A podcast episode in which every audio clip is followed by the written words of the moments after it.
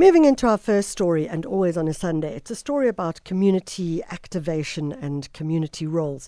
Now, the Wolwe been, has been described as an incremental development area which was created by the city of Cape Town. It's about 30 kilometers uh, or 25 kilometers out outside of the city.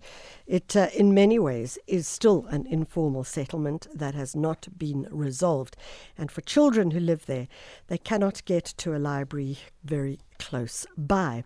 So the Up to Me organization has uh, supported and launched a library, which they are calling the Sibambani Library.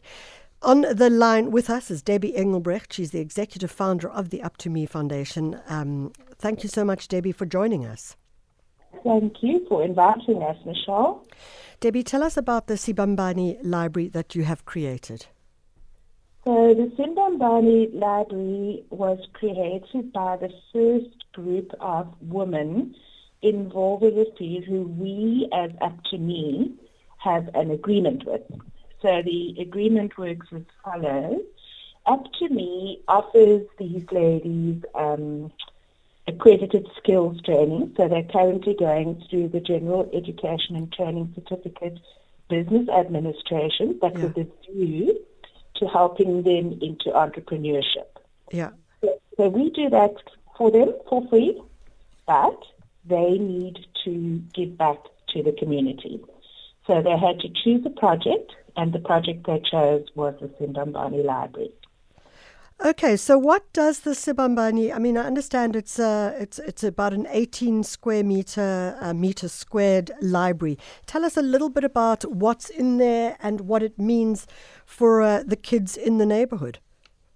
So hopefully, it's not only for the kids; it is for the adults too. We have stocked books for adults too.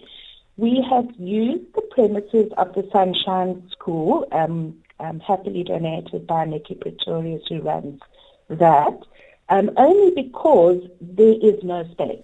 In Wolwerivier, there is no um, area that one can sort of say, okay, this can be demarcated, we can put anything down or build anything, etc. So no community space is what you're saying, general so public space.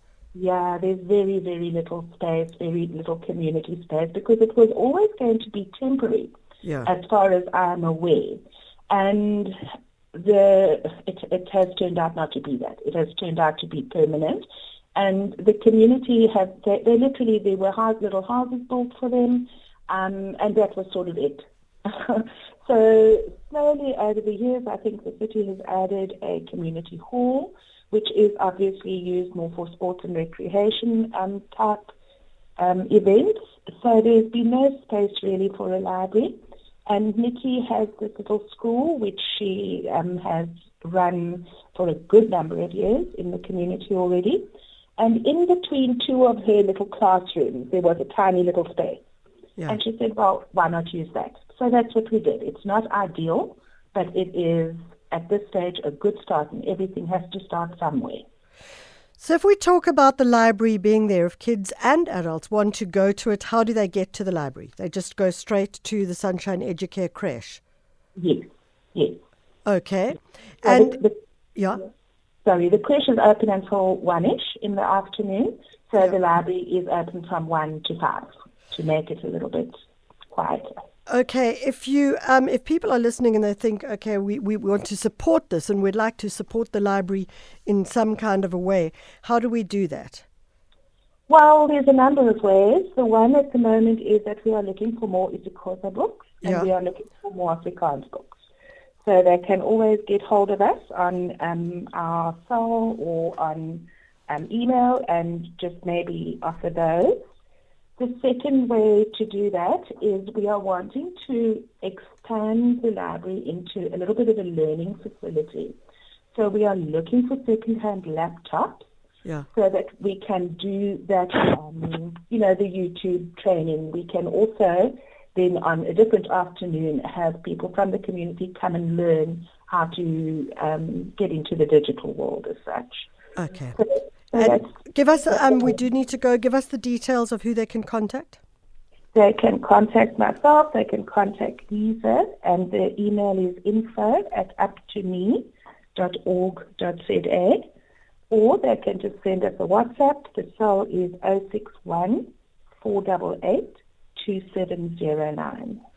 So, just for clarity, um, Up to Me is a not for profit in Section 18A. So, if uh, a, a corporate would like to get involved, they could get a tax rebate. Is that correct?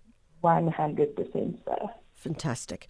That is Debbie Engelbrecht. She's the executive founder of Up to Me, the organization that is focusing at the moment. They have got a library in Wolwe-Rivier, a complex and complicated area just north of the city of Cape Town.